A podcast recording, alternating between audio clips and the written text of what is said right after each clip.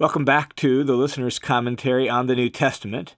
In this recording, we are going to be wrapping up Paul's letter to Titus.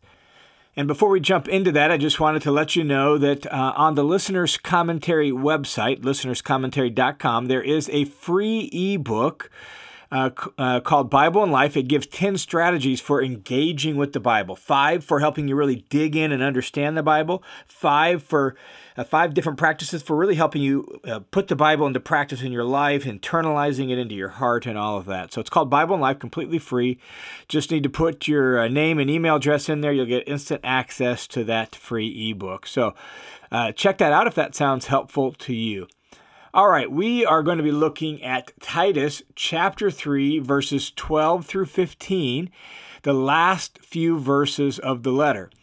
Now, in the last recording, we wrapped up the body of the letter. And here, what we have are final personal matters as Paul wraps up this letter. But within these personal matters, Paul mentions uh, the major theme of the letter again and gives us a chance to reflect on that as we wind this letter down. And so, chapter 3, verse 12 begins with final greetings and personal matters this way When I send Artemas or Tychicus to you, make every effort to come to me at Nicopolis, for I've decided to spend the winter there. And so, as Paul wraps up the letter, he mentions a little bit of his plans and what he's thinking about. And he hasn't quite decided who's going to replace Titus on the island of Crete. It's either going to be a guy named Artemas or Tychicus. And he's not sure which. Tychicus is well known from uh, Paul's other letters. He's worked with Paul for quite a while. He was actually the mail carrier, the letter carrier for Ephesians and Colossians. Uh, we see him mentioned in 1 Timothy as the one that was sent to replace Timothy in Ephesus. So, if Titus and 1 Timothy were written around the same time, as most scholars believe, then Paul must have decided to send Tychicus to Ephesus and Artemas to replace Titus on the island of Crete. We're not 100% certain, but that is uh, likely what came about. And and if that's the case, we know nothing about Artemas. He's not mentioned anywhere else in Paul's writings. Uh, we don't see him mentioned in the book of Acts, and so we don't know who Artemas is.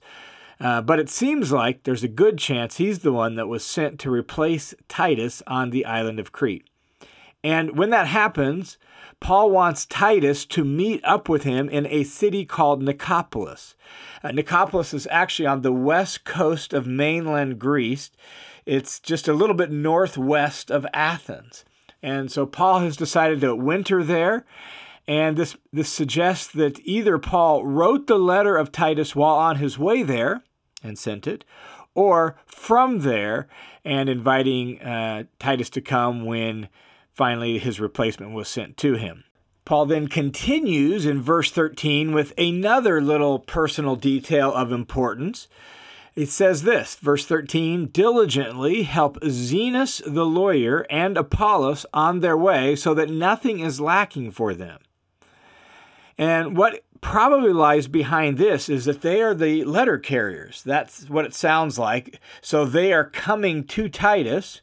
They're probably the ones bringing the letter. So it sounds like they're heading somewhere that would take them at least in the area of Crete. And so Paul has decided to have them bring this letter to Titus and then for Titus to help them on their way wherever they're going. And so Paul is encouraging Titus and by extension the churches there on the island of Crete to uh, assist Zenas the lawyer and Apollos wherever they are going. Who's Zenas? Well, we don't know anything more about Zenas other than what Paul says here that he is a lawyer. And Paul often mentions prof- professionals by their titles. For example, Luke the physician, Erastus the city treasurer. And so Zenas, all we know about him is he's some uh, some Christian. Maybe he has been a co-worker with, with Paul for a while. maybe he's a co-worker with Apollos, and and he, along with Apollos, are heading Titus's way. Who's Apollos? Well, presumably he's the well-known Apollos, the one we meet in Acts 18, the one we read about in 1 Corinthians 1 and 3 and chapter 16, verse 12. He's the Apollos from Alexandria with great uh, preaching skills and oratorical skills. It's probably that Apollos who is a a seems like a prominent Christian teacher and preacher in the same era as Paul. And so that's probably Apollos. So Zenas and Apollos are bringing the letter, it seems, to Titus, and Titus is being commissioned to give them whatever they need for the rest of their journey. The note about helping Zenas and Apollos, then, on their travels leads Paul to restate a major theme of the whole letter. So look at verse 14. It says, Our people must also learn to engage in good deeds to meet pressing needs so that they will not be unproductive. And in a lot of ways, this is almost an exact restatement of verse 8 above, where Paul says, engage in good deeds. That phrase shows up there and shows up here. And here, engaging in good deeds is amplified to meeting pressing needs, like Zenas and Apollos will have some needs for their journeys. Meet those needs. Uh, do what you can to help people out. And this helps us see that good deeds is not just being a decent human or, you know, being morally upright. It includes that, but it's also being benevolent and helpful, meeting needs. And so when uh, Paul tells the Christians to do good there on the island of Crete, he means don't just be good moral people, he also means be benevolent, be kind hearted, be helpful, meet the needs in your community and of the people around you. And that's what he wants uh, them to do for Zenas and Apollos. And it leads here in verse 14 to this moment to restate this important theme of the letter. And notice he says, so that they will not be unproductive. He doesn't want them to slip into this tendency to just coast. He doesn't want them to sort of live out the stereotype that we've seen early in the letter of Cretans that they are lazy and selfish and evil. Don't be unproductive. He wants them to be fruitful. So do good deeds, meet needs. In that way, you will be productive and fruitful. With that, then, Paul wraps up the letter with greetings by saying in verse 15, all who are with me greet you. And so Paul's co workers and colleagues and friends send greetings to Titus. And Paul then says, Greet those who love us in the faith. So greet all the believers there on Crete who love us in the faith in the Messiah. And then the sign of grace be with you all. And with that, Paul wraps up his letter to Titus.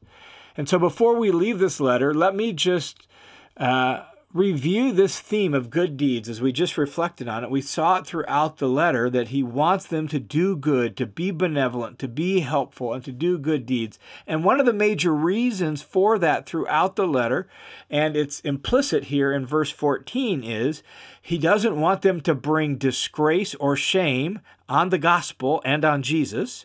He wants instead for them to do good so that as he repeated multiple times in chapter 2, they'll have nothing bad to say about us. That they will their good deeds will adorn the teaching about God our Savior in every respect.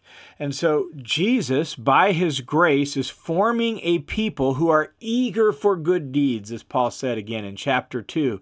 And this really is at the heart of this letter. And so Paul is giving instructions here to Titus to establish these churches, to set them in order, to make sure they're focused on not only doing what's right and believing the truth, but engaging in good deeds amongst themselves, caring for each other, and in their communities, so that the end effect will be that the gospel of Christ um, is, has credibility in town and in every way, as he uses the word, is adorned by their good deeds. And so may that be true of them but also may it be true of us that in our churches as Christians, our good deeds, our helpfulness, our kind heartedness, our benevolence makes us uh, the best neighbors and makes us upstanding citizens, makes us people who it's like, even if they think our beliefs are odd and our ethics are weird, that we are people who's like, yeah, but they're such good neighbors and they're so helpful and they're such good people. May it be so of us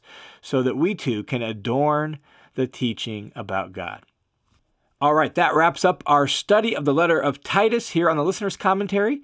The listener's commentary is a listener supported, crowd funded Bible teaching ministry that is made possible by the generous support of people just like you. So, to those of you who have made this commentary possible by your financial support and your prayers, thanks a ton for your support. And if you have been blessed or impacted in some way by the listener's commentary, could I just ask you to prayerfully consider joining the team of supporters uh, so that this ministry could continue to grow and increase? Also, could I ask you to rate and review the commentary on your podcast player in some sort of mystical digital age sort of way? That really does help people discover things like this. And so, if it's been a blessing to you, would you share it on your uh, channels through your email list and rate and review it on your podcast player so that more and more people can uh, find and study the Bible along with us here on the Listener's Commentary? Thanks a ton for your support.